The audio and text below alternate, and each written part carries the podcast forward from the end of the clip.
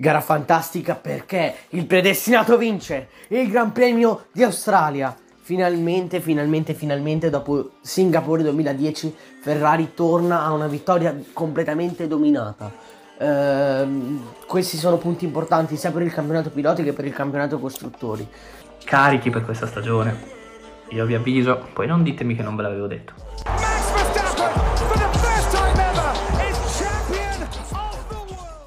Benvenuti su Scuderia Satellite, io sono Alessandro ed eccoci alla gara di Australia. Ma che gara è stata? Che colpi di scena abbiamo visto? Ci sono tante cose di cui parlare, quindi io non perderei subito tempo e andrei a commentare i top e i flop di questa gara, come sempre. Quindi partiamo dai top.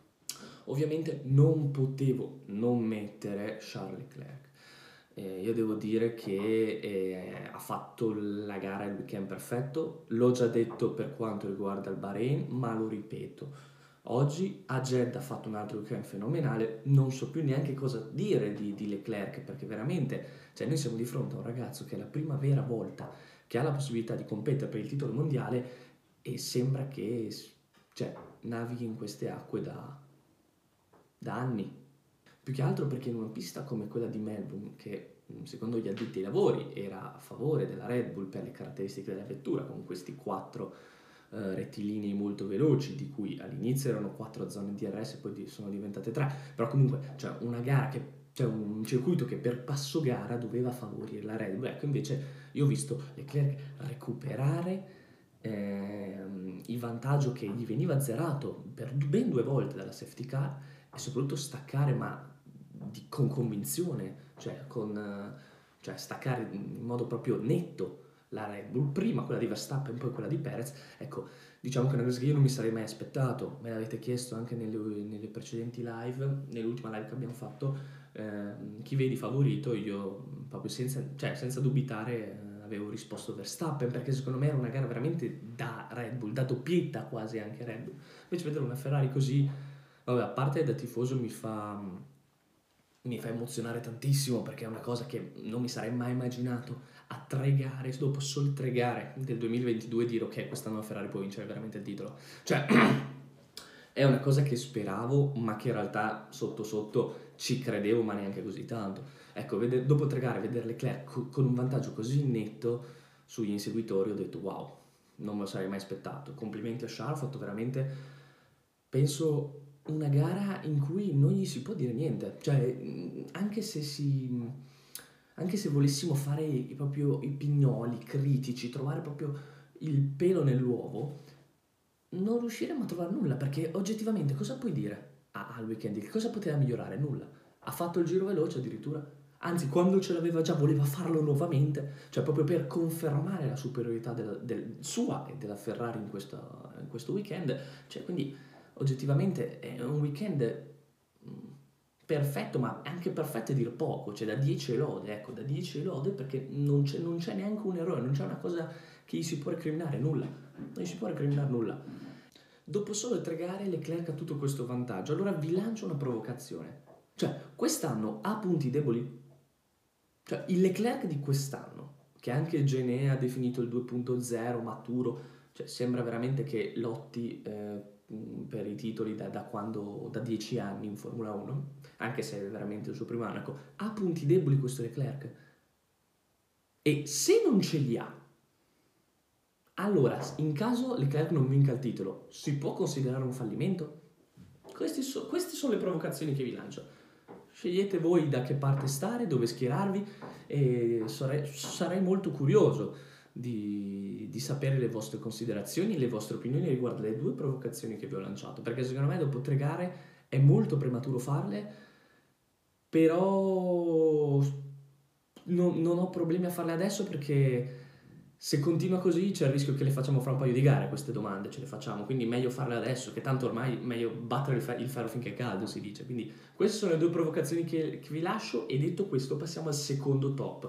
Il secondo top eh, è un team, è la Mercedes, perché è stata tanto bastonata, è stata tanto criticata, la Mercedes tornerà mai competitiva, la Mercedes, la Mercedes, la Mercedes, la Mercedes. A, a Melbourne, un circuito che, come ho detto, non era tanto favorevole alle caratteristiche della Mercedes, perché la Mercedes peccava di velocità sul dritto, fino a Jeddah, quello che abbiamo visto. Poi hanno lavorato molto bene questa, in, con questa settimana in più uh, di, di assenza di gare e veramente abbiamo visto in realtà una Mercedes mh, che è già tornata quasi ai livelli di un tempo. Cioè una Mercedes che addirittura per certi tratti della gara ha infastidito la Red Bull. Non che ha messo in difficoltà, ha infastidito. E noi dobbiamo ricordarci da dove era partita quest'anno. Dopo sole due gare la Mercedes la ritroviamo nella zona che non è per la vittoria ma non è neanche con il mid team, nella zona di mezzo, che quindi se c'è un ritiro dei top arrivano a podio. Questa è la Mercedes. Eh, però dopo sole tre gare, questa è la terza gara ed è già qui, con ancora netti margini di miglioramento.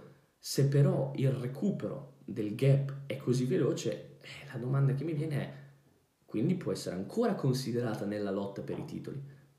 Perché oggettivamente oggi se andiamo a vedere le classifiche, la Mercedes è la seconda scuderia nel campionato costruttore, quindi appena la Mercedes tornerà competitiva per la vittoria, perché vedendo come si è comportata in Australia sono adesso abbastanza sicuro che tornerà competitiva per la vittoria delle gare.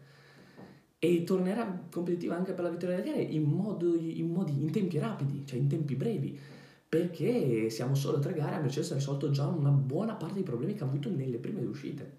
Quindi c'è il rischio magari di trovarsi anche prima della, della, metà, della, della metà del calendario, quindi prima della pausa estiva, che la Mercedes è già rientrata nella lotta per, le, per la vittoria ogni singola gara. Eh, però con ancora metà calendario da, da fare, da, da correre, eh, i giochi sono riaperti. Eh, perché se noi andiamo a vedere le classifiche, cioè, beh, ripeto, la Mercedes seconda nel campionato costruttori, ma soprattutto abbiamo Russell come secondo nella classifica piloti. Russell, ripeto, come secondo nella classifica piloti, non Verstappen, non Sainz, non Perez. Tu dici, vabbè, ma la Mercedes non ci si aspettava fosse messa così, non fosse così in difficoltà. Perfetto, allora non Hamilton, ma Russell. Questo per sottolineare che voi continuate a uh, a sottovalutarlo, io lo dico da anni ormai, ma secondo me Russell è veramente un pilota di qualità e forse a livello di Leclerc e Verstappen, eh, bisognerà vederlo con l'auto per vincere le gare, però secondo me non è tanto lontano da quei livelli lì. E, e quindi una Mercedes che nella più grande difficoltà, in uno degli inizi più difficili da quando è in Formula 1, si ritrova dopo tre gare ad aver risolto già metà dei problemi. Ad avere eh, Russell, cioè il suo secondo pilota, secondo nella classifica piloti, e essere come team secondo nella classifica costruttori, dietro solo alla Ferrari, perché la Red Bull, che in questo momento è molto più veloce, molto più prest- prestazionale, più prestante della Mercedes, in questo momento è dietro. È, è, cioè, è una situazione che se noi la analizziamo non adesso, perché adesso non è un granché dici, cavolo, la Mercedes adesso, cioè non è, non è una gran macchina, ok, per vincere i campionati ovviamente, ma se la analizziamo a lungo termine, cioè la vediamo nell'arco intero del calendario, noi rischiamo veramente che la Mercedes quando ritorni, ritornerà, perché ritornerà sicuramente competitiva eh, per le gare dopo aver visto i miglioramenti che ha portato a Melbourne, sono abbastanza sicuro, e quando la Mercedes ritornerà competitiva per le gare non siamo così tanto sicuri che abbia tutto questo terreno, tutto questo gap, tutto questo margine da colmare. Perché alla fine, sì, ok, il margine c'è dalla Ferrari, ma anche qui non è tanto margine se consideriamo la differenza delle vetture. Cioè io quest'anno Mercedes e Ferrari non le ho ancora viste fianco a fianco lottare. L'altro anno non le vedevo per demeriti della Ferrari e per meriti della Mercedes. Quest'anno si sono improvvisamente invertiti i ruoli, ma non le abbiamo mai viste appagliate, mentre Mercedes e Red Bull già le stiamo vedendo appagliate. Già a Melbourne, ripeto, la Mercedes ha infastidito un po' la, la, la Red Bull in qualche frangente, soprattutto Perez. E, quindi qua veramente rischia di diventare quella lotta a tre che veramente ci aspettavamo e speravamo noi tifosi che cosa, chi, chi, chi, guadagna? Noi tifosi e di conseguenza lo spettacolo, perché se la Mercedes rientra competitiva eh, rischia veramente di diventare il campionato più bello, più bello degli ultimi anni, perché non, non, non, non ricordo a memoria, eh, a parte adesso mi viene in mente il, il 2010, eh, cioè quello del primo anno di Vettel, ma se no mh, mm, non, mi, non, mi, ricordo a memoria un campionato negli ultimi to, 5, 6, 7 anni così competitivo tra così tante vetture e tra così tanti piloti. Perché abbiamo visto improvvisamente che oltre ai 4 di Ferrari e Red Bull se torna competitiva anche la Mercedes, anche Russell può essere considerato nella corsa al titolo, perché in questo momento è secondo in classifica, quindi in questo momento se bisogna trovare l'antagonista eh, di Leclerc, se dobbiamo guardare i numeri, diciamo Russell, ovviamente non è Russell, è Verstappen, ma se dobbiamo guardare i numeri in questo momento, chi è il secondo, chi è quello più vicino a, a togliere la prima posizione a Leclerc, se guardiamo i numeri in questo momento è Russell. E quindi la Mercedes veramente io l'ho messa nei top, non perché non è una prestazione da Mercedes, perché un terzo o quarto posto alla Mercedes non fa piacere, però se noi consideriamo dove era partita in Bahrain e come era arrivata a Jeddah, quanti si aspettavano un miglioramento così netto dopo solo due gare? Cioè, noi ci aspettavamo, già cominciavamo a fare i primi discorsi, ma la Mercedes tornerà mai competitiva, ma ce la farà, non ce la farà, ma se ritorna ormai non riuscirà più a lottare per la vittoria, invece già la terza gara è lì. E ripeto, siamo alla terza, ce ne sono 23, c'è ancora quasi un, un campionato intero. Detto questo, passiamo al terzo top della giornata, che devo dire ho messo Albon. Ho messo Albon e in particolare ho messo lui, ma anche in generale come diciamo in subordine anche la Williams, perché arrivare a punti oggi non era facile per la Williams, perché dobbiamo dire che la Williams è indietro rispetto alle altre, soprattutto rispetto alle motorizzate Ferrari, mi vengono in mente eh, Alfa Romeo e Haas, ma nonostante questo Albon ha portato a casa un punto. Ma il modo in cui ha portato a casa il punto, io penso che sia una strategia rischiosissima, super mega azzardata, che però veramente ha giovato, perché eh, chi si sarebbe mai aspettato di vedere una Williams a punti? Penso nessuno. Era già tanto magari ipotizzare una Williams lottare per la dodicesima tredicesima posizione, vederla a punti è stato veramente una cosa sorprendente. E soprattutto l'idea di, di fare i box, cioè di fare il pit stop obbligatorio per smarcare la, il cambio di mescola, eh, l'hai fatta all'ultimo giro. L'hai fatta all'ultimo giro. Quindi questo vuol dire che Albon, per questo l'ho messo nei top, si è fatto 57 giri con una mescola. Ok, era la gomma dura, quindi dura, come dice il nome. Però 57 giri sono 57 giri soprattutto 57 giri per arrivare settimo, cioè per essere nel momento in cui fai il pit stop, essere settimo con 5 secondi di vantaggio su quello dietro, lascia stare quelli davanti, ma con 5 secondi di vantaggio quello dietro vuol dire che hai dovuto spingere, hai dovuto spingere perché ti sei dovuto tenere dietro le Alfa Tauri, l'Alpine di Alonso, le Alfa Romeo, le As che comunque i pit stop li facevano quindi avevano la gomma fresca e spingevano molto più di te. E tu comunque sei riuscito a tenerle dietro e nonostante questo ad avere anche un margine sufficientemente ampio da poterti permettere una volta che sei andato a fare il pit stop all'ultimo giro, cosa che io non, non, non avevo mai vista perché un pit stop all'ultimo giro uno dice ma sei infatti tu, cioè, ci si domandava, ma si domandavano anche a Sky, ma scusa ma perché non fai il stop? E invece è stata una strategia che ha giovato perché gli ha permesso veramente di rientrare dietro Gasly decimo con gomma rossa che in un giro secco è, si scalda velocemente ed è prestante di mantenere la posizione. Un punto portato a casa, ottima strategia, veramente ottima. Mi ha sorpreso perché, ripeto, non mi sarei mai aspettato una strategia del genere. Più una strategia quasi da videogioco, ecco, più una strategia quasi da videogioco, quelle che trovi nei videogiochi, no, parti ultimo, dici, boh, cambio le gomme, met, scusa, metto le gomme più dure, vado fino alla fine, all'ultimo cambio gli ultimi giri, cambio con la gomma più prestazionale e poi faccio una mega rimonta perché nel videogioco è più, è più probabile che succeda una cosa del genere, in realtà invece non l'avevo ancora mai vista. Quindi motivo per cui ho messo, ho messo Albon tra i top, in particolare Albon perché ok che la strategia viene dal muretto, è stata un'idea della Williams, quindi gli ingegneri, bravi tutti, quindi anche la Williams in subordine. Però ripeto, perché questa strategia funzioni, c'è bisogno che il tuo pilota faccia 57 giri con una sola mescola e ad alto ritmo, perché devi comunque mantenere i piloti. Perché va bene fare i 57 giri, ma se li fai andando per gestire solamente le gomme andando piano, ti ritrovi tredicesimo che devi fare ancora pit stop, quindi arrivi ultimo. Eh, invece è arrivato settimo con un vantaggio di, in termini di secondi sufficientemente ampio da poterti permettere di arrivare a punti. Motivo per cui l'ho messo tra i top. Nulla da dire. Ora, bisognerebbe passare ai flop, ma secondo me, in, cioè per questa gara faccio un'eccezione, tolgo un flop, quindi ci saranno solo due flop per aggiungere un altro top, perché eh, non l'avevo ancora messo, ma sinceramente dovevo metterlo perché è la terza gara in cui merita di stare nei top, ma per mh, prestazioni migliori di altri piloti, eccetera, eccetera, non l'avevo ancora messo, ma questa volta me ne sbatto rompo le regole dei tre flop e dei tre top e metto quattro top ed è Valtteri Bottas il quarto top.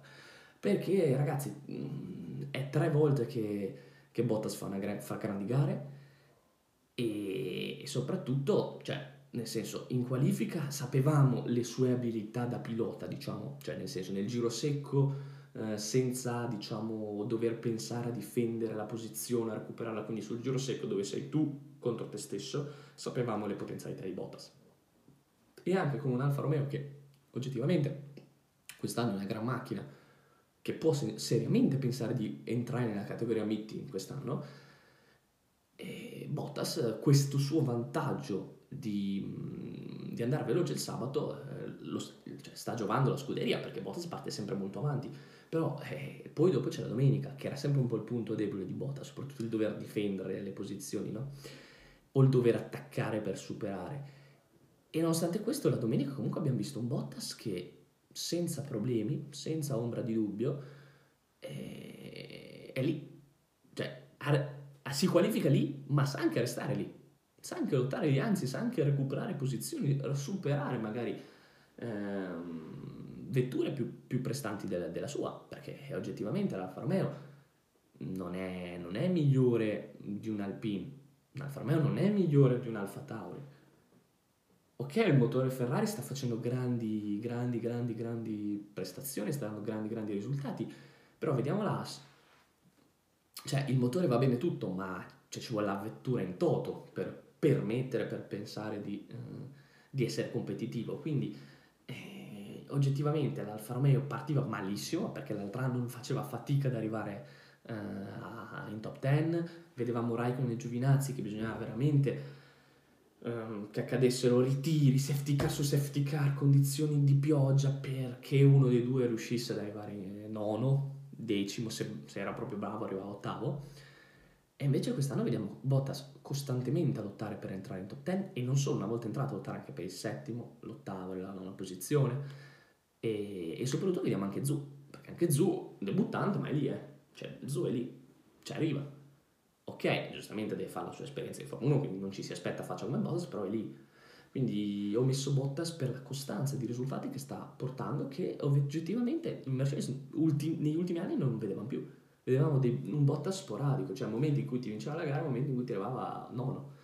Quindi questo Bottas si è rigenerato, ha trovato nuovi stimoli ed è forse questo il motivo per cui lo vediamo così in palla, così pimpante e, e veramente può, cioè se, se la Alfa Romeo può, continua mh, mm, a mantenere questi standard, veramente può essere una delle sorprese di quest'anno. Perché oggettivamente ci aspettavamo tutti un Bottas con voglia di rivalsa. Ecco, diciamo così, ce l'aspettavamo tutti. Però veramente ci aspettavamo un Bottas così? Io, oggetti- cioè io proprio personalmente, mm, io personalmente, sì, ce lo vedevo un Bottas più attivo, dinamico, per far vedere che in realtà è ancora un pilota valido. Ma sì, non mi sarei aspettato né un Alfa Romeo già così competitiva, ma nemmeno un Bottas che mette dietro un Alpine e le Alfa Tauri, cioè quello non me lo sarei neanche mai aspettato. Detti i quattro top è il momento di passare ai flop, che ripeto saranno solo due, e, e il primo è Verstappen. Ovviamente voi direte come Verstappen, scusa, ha fatto un ritiro per colpa della vettura perché l'hai messo nei flop. Allora, l'ho messo nei flop, cioè la, il, il vero grande motivo per cui l'ho messo nei flop è appunto per la, la, vettura, però anche un po' per il pilota. Diciamo che è stata una scelta che ero un po' titubante, ecco, però poi alla fine mi sono convinto a metterlo per un semplice motivo, perché ovviamente è stato sfortunato, tutto quello che vuoi, secondo ritiro in tre gare, questo ne parleremo dopo, però eh, Leclerc l'ha distrutto. Leclerc l'ha distrutto in termini di giro veloce il sabato, l'ha distrutto, nulla da dire, e in termini di gara, perché ok, aveva problemi di training, gestione delle gomme, tutto quello che vuoi, che gli dava 7, 8, 9 secondi di distacco. È, è un distacco che oggettivamente chi si sarebbe mai aspettato? Non dico a inizio weekend, proprio stamattina prima della gara, chi si sarebbe mai aspettato un distacco così grande tra Verstappen e Leclerc? Meriti di Leclerc sicuramente, ma anche dei meriti di Verstappen. E, e, quindi sì, cioè, poi dopo ovviamente la gara a portare 1-0 così eh, fa sempre male e non è, merit- e non è colpa sua. Però sì, cioè, io dubito che Verstappen, per esempio, sarebbe mai riuscito a fare il giro veloce. Perché non, non riusciva ad accumulare un vantaggio tale da Perez per potersi permettere di andare a fare un, un pit stop aggiuntivo per cambiare la gomma, mettere quella soft e provare a fare il giro veloce. Quindi eh, qua Verstappen abbiamo visto un Verstappen in difficoltà, l'abbiamo visto. E, e poi dopo si è aggiunta la cosa della vettura. E la cosa della vettura, come dissi in Bahrain, che forse era un po' prematuro dirlo in Bahrain, ma fu- probabilmente mi dispiace per la Red Bull, ci ho anche azzeccato, e dissi, eh, però attenzione a questa cosa dell'affidabilità, perché rischia veramente di diventare un fattore per il campionato. E in questo momento è il fattore principale del campionato, perché va bene, la Ferrari forte, ma Verstappen con due ritiri in tre gare, 25 punti di classifica. Il distacco è tanto da Leclerc per, per essere solo tre gare, è tanto come distacco. E, e contando che però non, non arrivano da errori del pilota, ma arrivano da proprio mancanza della vettura in quanto affidabilità, eh, cominciano a venire i primi problemi. Cioè sembra come che la Red Bull, una volta ovviamente eh, to- arrivata la, l'Onda, avesse trovato, diciamo, l'oasi, ecco, il- l'ambiente tale dove poter esprimere meglio se stessa. E l'altro anno l'abbiamo visto.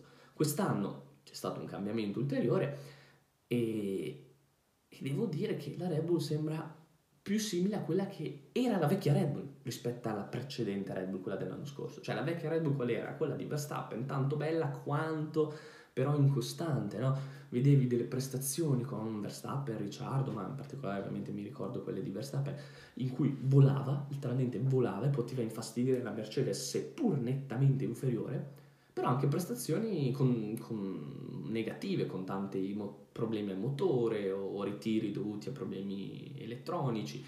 Quindi eh, era una- una- un Verstappen, soprattutto se noi andavamo a vedere il grafico di punti conquistati da Verstappen in- nell'arco del campionato, lo vedevamo molto altalenante, con 15, 18, 25 punti, 0, 7, 0, cioè vedevamo tanti 0 nell'arco di un campionato. Poi dopo ci è arrivata, ripeto, è arrivata la partnership con la Honda e questi problemi sembrano annullati. Infatti Verstappen, adesso non mi ricordo, ma aveva fatto una streak di gare consecutive a punti molto molto lunga, anche su, su quasi due o tre anni, adesso non mi ricordo perché sto registrando la puntata subito post la gara, però me, la ricordavo, c'è una streak abbastanza lunga di, di gare sempre a punti, quindi proprio l'affidabilità era diventata il punto di forza della Red Bull. E invece adesso sembra veramente ritornata, ripeto, quella vecchia Red Bull lì. Cioè che un Verstappen che quando la- il motore o la vettura tiene vince le gare, senza problemi, come abbiamo visto a Jeddah, ma porta a casa anche tanti zero. Devo dire che quest'anno Verstappen ha due grandi problemi.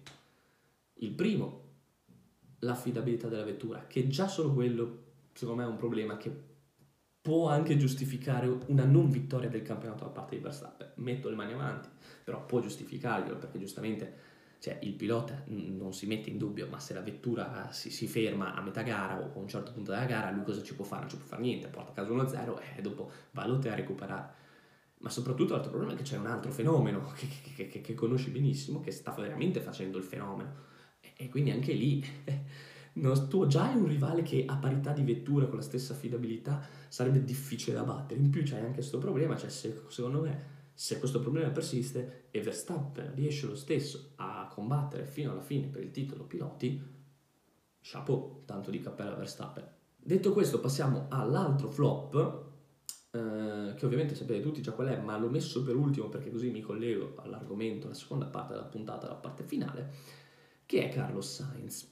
Ha fallito questo weekend, cioè questo doveva essere il weekend della rivalsa di Sainz. Io oggettivamente lo vedevo più in palla di Leclerc il venerdì. Cioè Leclerc, vabbè, sapevo che era così, ma anche Sainz lo vedevo talmente in palla che mi veniva da pensare, ok, forse, quest- forse sabato fa la pole e domenica vince la gara. Oppure arriva lui davanti a Leclerc, dietro Verstappen. Infatti, sempre in live uno di voi mi aveva chiesto il tuo podio per Melbourne, io avevo detto, eh, sbagliando in piena, eh, per come è andata a finire, però non potevo sapere queste, cosa sarebbe successo, però ehm, mi ricordo che risposi eh, Verstappen, Sainz e Leclerc. Oggettivamente lo misi, lo misi secondo Sainz. Invece troviamo un sabato dove per carità sfortunato perché aveva la bandiera rossa quando stava per tagliare il traguardo e probabilmente sarebbe stata quasi una pole, quello che vuoi. Però l'errore in quella situazione lì è un errore abbastanza grave, perché non è un errore, dici una sbavatura e quindi perdo quei due o tre decimi che arrivo quinto. No, no, è proprio un errore così grave che ti fa partire nono. E con la miglior vettura che hai nella griglia, perché oggettivamente la Ferrari la mettiamo o superiore alla Red Bull o allo stesso livello, quindi hai la, hai la miglior vettura della, della griglia e ti qualifichi nono, non si può considerare, ah beh, solo perché ha fatto l'errore, ah perché è stato sfortunato, no, bisogna considerare i, i demeriti di Sainz ed è giusto secondo me metterlo nei, top, nei flop, perché va bene elogiarlo quando fa bene, ma è giusto anche criticarlo, perché ricordiamoci, cioè, l'altro anno se Hamilton si fosse qualificato settimo, tutti noi l'avremmo messo nei flop, eh, però aveva l'auto, perché aveva l'auto più forte, perché Hamilton, eccetera, eccetera. Sainz uguale, cioè l'auto più veloce, se ti va male la qualifica devi qualificarti quinto. Soprattutto vedendo il gap, la differenza dalle altre vetture, perché una McLaren non ti impensierisce in qualifica, una, una, Mercedes non ti dà problemi in qualifica e quindi gli unici che ti danno problemi veramente sono Verstappen, Leclerc e Perez, forse togli Alpine, ma forse. Quindi sbagli la qualifica, arrivi, parti quinto, non parti nono, cioè per, per partire nono devi fare proprio un errore grave. E questo è solo il salto, eh. Poi c'è la domenica. Eh, la domenica oggettivamente tu parti nono, ci si aspetta una gara di rimonta, Giusta la scelta di partire con le gomme bianche. Io avrei fatto lo stesso, quindi non, secondo me non è stata sbagliata l'idea, la strategia, perché ci stava a partire con le gomme bianche, pur sapendo, attenzione, pur sapendo che la partenza sarebbe stata problematica, perché c'hai le gomme più difficili da scaldare, e quindi sono fredde, e quindi hai uno stacco, uno sprint eh, meno veloce, meno rapido rispetto a quelli che ti partono a fianco o dietro, che hanno le gomme più, più prestanti. E, e quindi cioè, eh, io mi aspettavo un Sainz che magari invece di arrivare settimo dopo la prima curva, essere settimo, no? dopo la prima curva, essere magari anche decimo, undicesimo, dodicesimo. Però sì, se poi vado a vedere Alonso che partiva con la stessa gomma, io dico, eh, ma che è successo? Cioè Alonso partiva come, come Sainz, partiva decimo, quindi dietro Sainz, stessa gomma, Alonso dopo il primo giro era decimo, Sainz no. E Alonso all'Alpine, Sainz alla Ferrari. Allora eh, capisci che qua mi cominciano a venire dei dubbi. Comincio a pensare che forse eh, veramente era un weekend no per Sainz. Soprattutto poi eh, vedendo come è andata a finire la gara. Perché eh, la, la, la, gara è, è finita subito per un errore suo, dettato da cosa? Dalla frenesia, dalla fretta, dall'ansia di dover per forza recuperare. E questa è una cosa che secondo me è stato proprio l'approccio sbagliato. E lì forse è anche forse colpa del muretto che non l'ha tranquillizzato e ha detto guarda che la gara è lunga, ci saranno i pit stop, la strategia nostra è volta alla seconda parte della gara, quindi non ti preoccupare se adesso va così, e ci saranno probabilmente delle safety car, quindi stai tranquillo. Ecco, lì magari io, se fossi stato l'ingegnere, poi magari gliel'ha detto e non lo sappiamo, però io se fossi stato l'ingegnere avrei lavorato sull'aspetto psicologico di già parti nono, poi perdi 3-4 posizioni, non è la situazione ideale. Ecco, io avrei un po' lavorato su quell'aspetto. E ripeto, probabilmente l'hanno fatto e noi non lo sappiamo, però è un Sainz che per cercare il sorpasso su una AS va fuori pista, va nella ghiaia e si deve ritirare, è un flop assurdo è un flop assurdo, perché tu eri nettamente, avevi la vettura nettamente superiore a quelli che ti stanno davanti per poter tranquillamente arrivare quarto o quinto. Ok? Magari to, eh, le Mercedes non le riuscivi a, recupera- a recuperare, le, a lottare per il podio non riuscivi, però secondo me nell'arco dei 58 giri riuscivi tranquillamente ad arrivare al livello di, di Norris e Ricciardo e lottare con loro. E, e avevi la vettura migliore, quindi probabilmente arrivavi anche davanti a loro quindi stiamo parlando di un potenziale quinto posto, to, sesto, quinto posto, quindi 10 punti, 8 punti e, e invece ne ha portati a casa zero. Perché? Per quest'ansia di recuperare. Di recuperare una gara che nel, prima, nel primo stint era più di gestione e di preparazione al secondo stint in cui con le gomme gialle avrebbe dato tutto e probabilmente secondo me ci sarebbe anche regato. E detto questo quindi mi collego alla seconda parte della, della puntata ed è un discorso più generale Ed è una cosa che io ho notato, cioè un confronto eh, tra Perez e Sainz, e cioè i due secondi piloti delle due eh, scuderie di punta quest'anno. Oggettivamente per entrambi è il primo vero anno che lottano per il titolo, cioè noi abbiamo visto un Perez che ok è 10 anni e passa che è in Formula 1, ma ha sempre guidato vetture di media, di media griglia, cioè non, non vetture con le quali poteva puntare in alto. L'anno scorso, seppur guidasse uh, una Red Bull, non, era, non, è mai entrato in competizione per vincere il titolo, infatti è stato sacrificato molte volte per permettere a Verstappen di vincere il titolo, quindi questo è il suo primo vero anno in cui forse ti sei anche più abituato alla vettura, parti forse, non dico alla pari, ma parti lì con Verstappen, quindi puoi giocarti le tue chance per, per vincere il titolo e vediamo un Perez lì, un Perez che eh, eh, oggi è arrivato secondo e non era facile. È un Perez che eh, in Bahrain poteva arrivare tranquillamente a podio, ma per problemi alla vettura non ci è arrivato. Quindi un Perez che è lì, un Perez che in questo momento porta punti importanti a casa Red Bull. E d'altra parte vediamo un Sainz che ci si aspettava lottasse per il titolo e invece per il titolo non lotta, perché dopo questo zero, secondo me, in Ferrari si sono stabilite le gerarchie, ma non perché Sainz non è bravo, ma perché quell'altro dopo tre gare fa il fenomeno questo non riesce a fare il fenomeno, non riesce a stargli dietro, perché da tre gare che non riesce a stargli dietro, è inutile che ci nascondiamo, a me Sainz piace tanto, ma non riesce a stare a livello di Leclerc. E quindi è chiaro che la teoria del doppio primo pilota, quella che ho sempre sostenuto io, cioè porta a un'autodeterminazione dei ruoli, perché è chiaro che se, se tu li lasci correre entrambi, non metti gerarchie iniziali, fate come volete, siete entrambi capaci di vincere il titolo, però vedi che dopo tre gare Leclerc eh, qua, rischia di, vinc- di, di, vincerle tutte e tre se non fosse stato per l'incidente di Latifi a Jeddah. E Sainz invece eh, fa fatica a arrivare a podio eh, e a volte, eh, tipo come è successo a Melbourne, neanche ti arriva a punti. Guardi la classifica, è chiaro che adesso è ancora presto per stabilire le gerarchie, ma se, se Sainz non comincia a vincere tutte le gare, cosa che forse mh, mm, è quasi impossibile, ma io ci spero in realtà perché vorrei vedere anche Sainz lottare per il titolo, se Sainz non comincia a vincere, eh, la classifica, il distacco di Leclerc aumenta, continua ad aumentare, aumentare, aumentare e arrivi a un terzo di campionato che dici ok basta, cioè Sainz fai il secondo pilota e fai vincere Leclerc, punta ai costruttori. E quindi il confronto che voglio fare è questo, cioè sono entrambi al primo vero anno della verità, il primo vero anno in cui possono lottare per il titolo e Perez è più pronto di Sainz. E voi direte, eh vabbè ci sta, è normale, scusa Perez ha 10 anni in Formula 1 ha più esperienza, tutto ok, ma Perez è arrivato alla Red Bull come gregario di Verstappen, cioè il motivo per cui è arrivato lui è perché Gasly, Albon, Kvyat non sono in grado di farmi gregare di Verstappen, mi serve uno esperto che sappia fare il secondo e sappia far vincere Verstappen e tu sei il migliore. E infatti è così stato, vedendo i risultati dell'anno scorso. Quindi su Perez non si erano mai riposte aspettative di lui competitivo, di lui eh, che potesse lottare per vincere il titolo. Sainz nemmeno, perché l'altro è arrivato come scudo di Leclerc, come secondo, ti dà la possibilità di lottare per la Ferrari, ti fai la tua bella carriera in Ferrari finché ti vogliamo e arrivi e fai il secondo di Leclerc. L'altro anno si qualifica, eh, se scusate, si arriva in classifica davanti a Leclerc, quinto, quindi dopo il, il dominio Mercedes e Red Bull che avevano occupato i primi quattro posti, quello del resto, cioè il meglio del resto era lui, e quindi lui, anzi lui stesso, si è autoproclamato come uno dei contendenti al titolo all'inizio di questa stagione. Tutti noi abbiamo cominciato ad avere dei dubbi su Sainz perché abbiamo detto, cavolo, cioè, tutti noi pensavamo fosse un secondo, invece in realtà è a livello di Leclerc. O forse può, può ambire a livello di Leclerc perché forse è bravo veramente, può veramente lottare al titolo, non ha mai avuto una vera occasione con un team forte, ma adesso che ce l'ha può veramente lottare un titolo, per il titolo. E e invece lo vediamo così.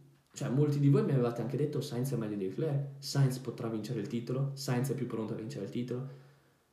Ma Sainz eh, è presto parlarne, eh? lo so, è presto parlarne dopo solo tre uscite. Però bisogna anche analizzare la differenza di prestazioni dei due. Cioè, se Leclerc è inattaccabile, se Leclerc non gli si può dire niente, perché oggettivamente cosa gli si può dire a Leclerc? Mm, cioè, un, un pilota così, che ti tira fuori il massimo da una vettura che già è al massimo. Cosa gli puoi dire? Sainz non è una vettura diversa, ha parità di vettura, eppure era sempre dietro, ma ci sta essere dietro a Leclerc, ci sta. Quindi vuol dire che forse il problema è stato a monte, Il problema è stato le nostre considerazioni che abbiamo fatto su Sainz, che abbiamo pensato come un pilota che potesse vincere il titolo. Cosa che magari forse lo vincerà, ma non quest'anno. Quest'anno non è pronto, perché la sua prima vera occasione, mentre Leclerc, avendo la stoffa del campione come Verstappen l'anno scorso, si è dimostrato subito pronto e subito capace di poter lottare per il titolo, anche se era la sua prima vera occasione. Sainz magari è un pilota che ha bisogno di più tempo, ha bisogno di capire come si deve guidare, come bisogna comportarsi in quelle posizioni lì, in quelle situazioni lì e, quando, e come gestire la pressione e la responsabilità quando stai con quelle vetture lì, in quelle posizioni lì, per lottare per quei titoli lì. Se Sainz dopo otto gare non ha ancora vinto in Formula 1 o non ha ancora almeno fatto la pole, come puoi pensare possa lottare per il titolo? E quindi è chiaro che lì un Binotto, che se è come me favorisce la teoria del doppio primo pilota, però lì invece dovrebbe togliersi le vesti del, dell'appassionato di questa teoria e mettersi quelle di, del calcolatore e quindi di dire ok, la classifica è questa, i risultati che avete portato nelle prime otto gare è questa, la differenza tra di voi in questo momento è questa, quindi Leclerc è il nostro, è il nostro asso nella manica, quello che ci può, può, far vincere i piloti, tu sei il nostro invece uh, asso nella manica per far vincere i costruttori, perché Verstappen si concentra sui piloti. E quindi tu devi fare quello che Perez ha fatto, non è riuscito a fare l'anno scorso.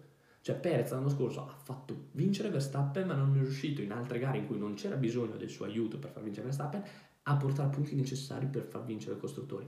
Tu devi fare questo invece. Cioè eh, riuscire a quando serve aiutare le cariche a vincere, ma quando non serve, tipo oggi a Melbourne non serviva che Sainz aiutasse le cariche a vincere, avrebbe vinto anche senza il suo aiuto, come è successo. Ecco, a Melbourne invece tu devi arrivarmi dietro, arrivarmi secondo, terzo, per portarmi punti importantissimi per il costruttore.